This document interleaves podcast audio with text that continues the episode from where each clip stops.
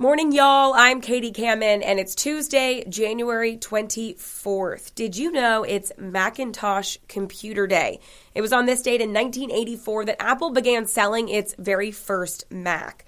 Just take a listen to the specs. It boasted a built-in nine-inch monochrome display, a clock rate of eight megahertz, and one hundred twenty-eight kilobytes of memory. Yes, I said kilobytes. That's like a phone. It almost sounds like the dark ages. Think about all the upgrades that we've had since then. Now let's check in on that forecast over at the Live five First Alert Weather Center. And good morning to you. I'm meteorologist Joey Sovine. Definitely need the coats out the door this morning. We'll warm up pretty quickly, though. We'll go from the thirties this morning with some frost out there to the fifties at lunchtime and around sixty this afternoon under a sunny sky. Not as breezy today. We'll be clear initially this evening, but clouds will start to fill in overnight out ahead of our next storm system. We warm up in the low seventies tomorrow, but it comes with a chance of some showers and maybe a few thunderstorms during the afternoon. Cold front comes through Wednesday night, cools us back down. So we'll We'll see sunshine Thursday, Friday, but cooler temperatures in the fifties. Coldest morning will be Saturday morning, around thirty degrees, sixties for the weekend. Sunny Saturday, clouds increase with a chance of rain late in the day on Sunday. You're listening to Morning Y'all, your local headlines and first alert weather forecast, powered by the Lowcountry's news leader, Live five News. Now, let's get to your morning headlines. Well, another group of potential jurors will be questioned this morning as part of the Alex Murdaugh trial in Colleton County. Murdaugh, a former prominent attorney in the state, is accused of shooting and killing his wife and son more than a year and a half ago. Live five's Katie Kamen joins us live this morning outside the Colleton County Courthouse in Walterboro. Good morning, Katie. What's the latest on the jury selection in the case, and when could we expect opening statements to begin? Good morning, guys. Well, prosecutors, the defense, and the presiding judge have already combed through three different groups of jurors. A fourth group will be heading here this morning to be questioned. Now, court is set to begin at nine thirty this morning, and jury selection will continue on day two of the proceedings. Now, we also expect a motion hearing to take place late this afternoon, though we have not been told exactly what motions Judge Clifton Newman will be ruling on. It's likely those motions will involve what evidence can be included during the trial. Yesterday, on the first day of jury selection, three groups of about one hundred people or so were questioned on everything from their marital status and job, if they've heard about the case, and if they had any sort of relationship with a very lengthy list of potential witnesses, which includes everyone from Buster Murdaugh's surviving son, and Eddie Smith, the man who was charged for allegedly conspiring to shoot Murdaugh in an insurance fraud plot. Eric Bland, who is both on the list of potential witnesses and is also an attorney representing some of the victims of Murdaugh's alleged financial crimes, has this to say about the jury. This case rises and falls on the jury that you pick. So if you do not pick the right jury, you could be the best orator in the world, the best, have the best evidence in the world. But if that's a concrete block of a jury you're talking to and they're not receptive to it, you won't get guilt or you won't get innocence. The state would like a law and order type, somebody that believes in government, that believes in authority. Dick wants people that'll be intellectual and question, question the evidence and just question what comes from the witness stand. Our reporter in the courtroom yesterday said Murdaugh had to address each group of jurors. After this fourth group of jurors is questioned today, the candidates who make it through the uh, first round will be called back today or tomorrow. We expect opening statements to begin shortly after that. Live in Colleton County, Katie Kamen, Live five News. All right, thanks, Katie. Well, we'll be checking in with her at the top of the hour as well. For now, Judge Newman has issued a ruling regarding evidence in the Murdaugh case. Yeah, the judge has said that the certain evidence will be made available at the end of each court date. However, certain evidence will not be viewable for the public. Some of that evidence may include the autopsy or crime scene photos. Those will be sealed due to the emotional damage that it could cause to the families. Now, before jury selection even started, Murdaugh's defense team had already filed a motion seeking to block testimony on potential blood evidence, making it now two blood splatter experts they're looking to block. Later in the day came a similar effort to block at least or limit part of the testimony from a third ballistics expert. The testimony they're looking to get thrown out is regarding blood splatter found on Murdaugh's shirt the night of the murders and the bullets found in and around Paul and Maggie's bodies. So far, the defense is seeking to block or at least limit the opinions of two of the state's blood splatter experts, with differing opinions on how blood transferred to Murdaugh's shirt. One expert said in a previous filing he couldn't render an opinion on whether the blood is back splatter from a gunshot. At the same time, defense is also questioning blood splatter testimony from another expert who says the stains are from a gunshot. The motion also alleges the state's hemotrace testing results of the shirt confirm the stains are not human blood at all. The state has not commented on this allegation. The third expert opinion Murdaugh's defense wants tossed or limited comes from the state's ballistics expert, Paul Greer. The forensic expert says rifle cartridges found near the crime scene the night of Paul and Maggie's murders were fired from the same rifle confiscated from the property that night. Yeah, however, the expert was not able to determine whether similar cartridges found near Paul and Maggie's bodies were fired from the same rifle. The defense is asking the opinion to be tossed or that the court hold a counsel hearing to determine the relevance of the evidence. Now, make sure you stick with us throughout the day. Our team coverage will continue today at noon. We'll have crews out in Walterboro to bring you the very latest. You can also find us online and on streaming platforms, including Roku, Fire T V, and Apple T V. And if you need more background on everything with the Murdaugh family prior to the trial, we do have a full rundown on our website at live five news dot com. Be sure to look under the news and click on the Murdaugh Cases tab there. New this morning, the South Carolina Highway Patrol is investigating after a multi-vehicle crash on Highway seventy-eight in Ladson. Troopers responded to that crash at the intersection of College Park Road and Highway seventy-eight last night around eleven fifteen. C M B fire officials say a car caught fire due to a mechanical issue before hitting another vehicle. They say a third vehicle was involved but did not catch fire. Thankfully, no one was injured.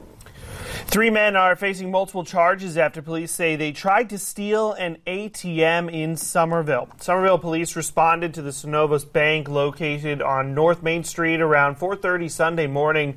Officers say when they pulled up, they found three men attempting to steal the machine. Two men fled on foot while the other took off in the truck. Officers captured the runners while the driver was captured after crashing the truck. The three men, Corey Ankrum, Cortland Washington, and D'Angelo uh, Grant Dunmeyer, are accused of trying to remove the A T M by using chains and crowbars. The suspects face several charges, including safecracking, grand larceny, and possession of a stolen vehicle. Well, with warmer weather in the coming months, some people are taking a closer look at their yards. However, one Mount Pleasant woman says you need to remain cautious before accepting any work. Anna Harris spoke with her and an official with Mount Pleasant Police on why some people might be more at risk to deceitful business practices. Mount Pleasant police say the elderly are one age group that could be more at risk for being taken advantage of. An official says this could be because some might assume that they're not thinking clearly.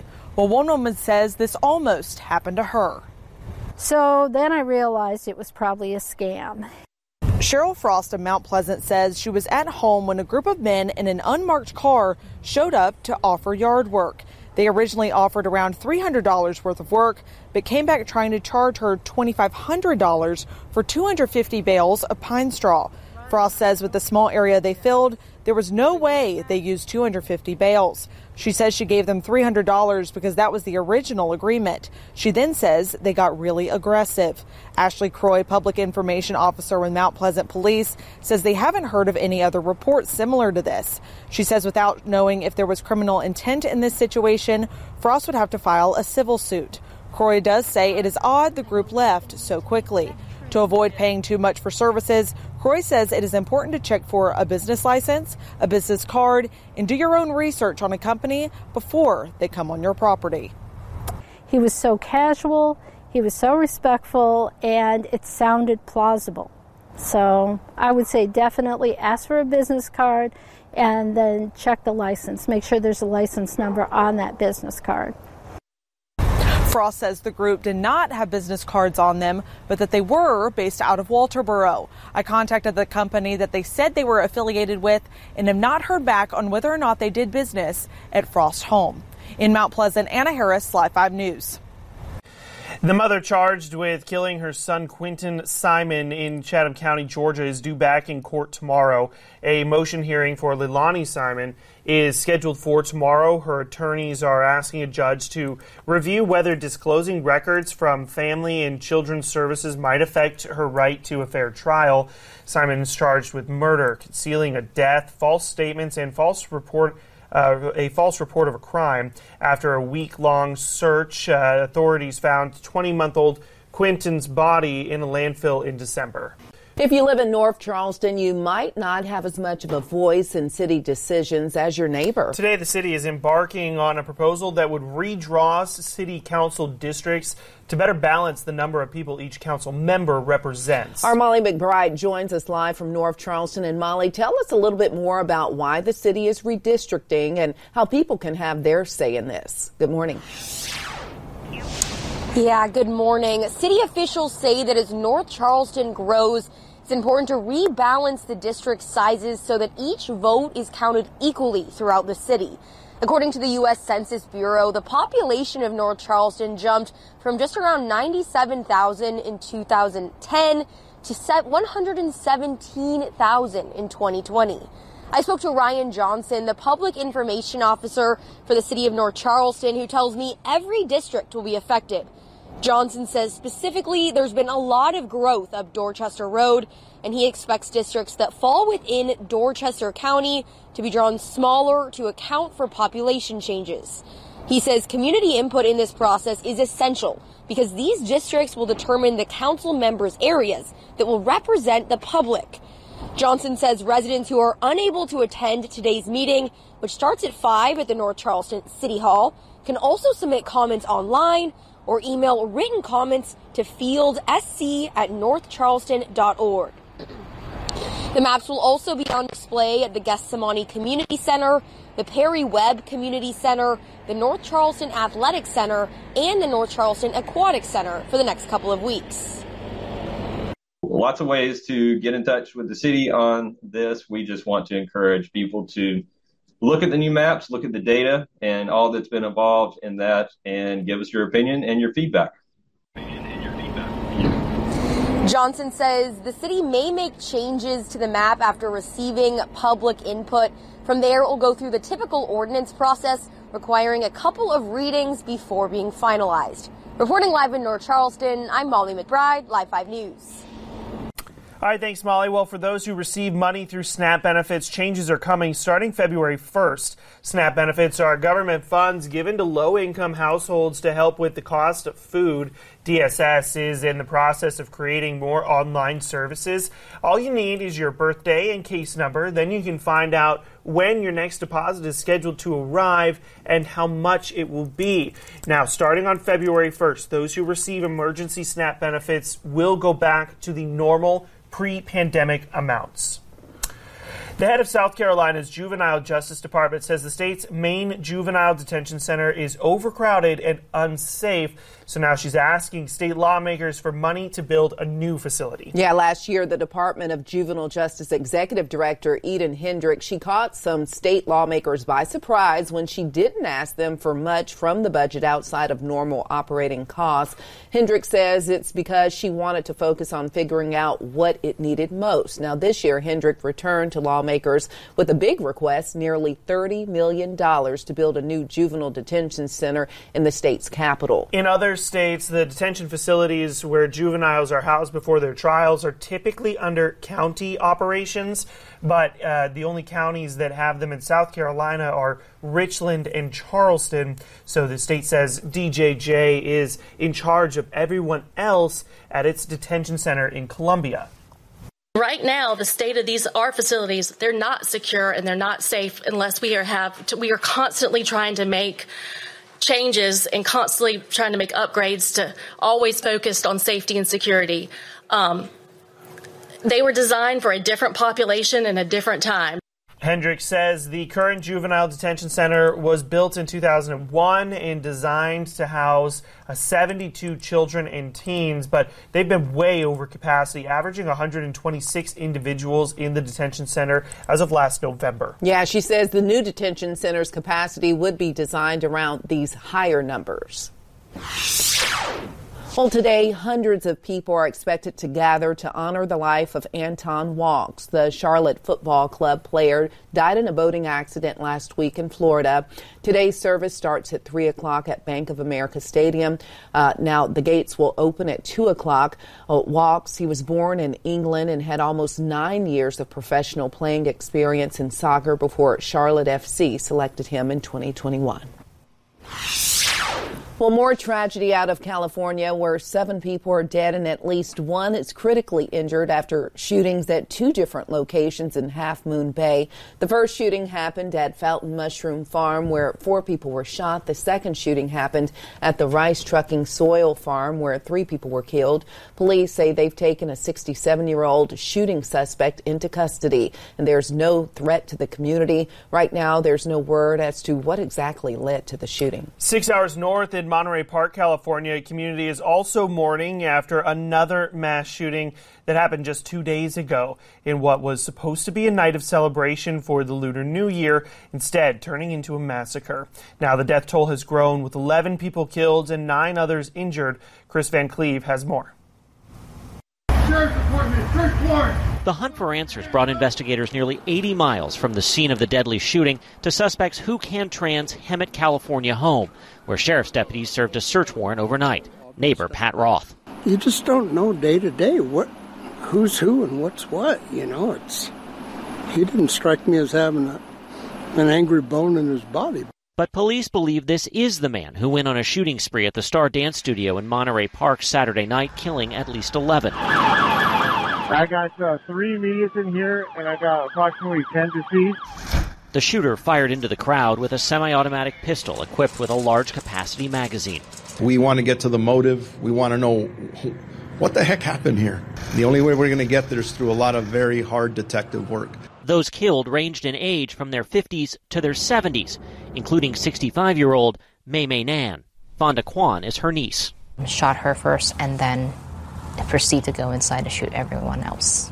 The shooting was first reported at ten twenty-two, and seventeen minutes later at ten thirty-nine, the suspect entered a second dance hall about three miles away. Here, twenty-six-year-old Brandon Say wrestled the gun away from him, as seen in these surveillance images. Sheriff Robert Luna says it's illegal to possess this type of weapon in California. Brandon's father, Tom Say, owns the dance studio. I'm very proud of him. You know, um, if the situation had been any different, Um, I think the, that night was a tragedy. It could have been much worse if he wasn't disarmed. So do you think your son saved a number of people's lives? I think so. The suspect took off, but about twelve hours after the shooting, nearly thirty miles away, Torrance police spotted his white van with stolen license plates. When officers approached the vehicle, they heard a single gunshot. Investigators say the suspect shot himself. A second handgun was among the evidence removed from the van. Tonight at the scene, neighbors trying to make sense of this senseless loss of life left flowers. Every Saturday, she's always going to dance.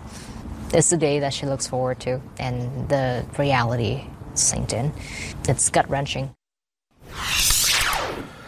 A sculpture of American icon Harriet Tubman will be calling Georgetown home for three months this summer, offering educational opportunities to locals and tourists alike. Starting August first, the sculpture of Tubman will be on display near Harbor Walk until the end of October. Georgetown County Schools Superintendent says students will have field trips to see the sculpture while it's there.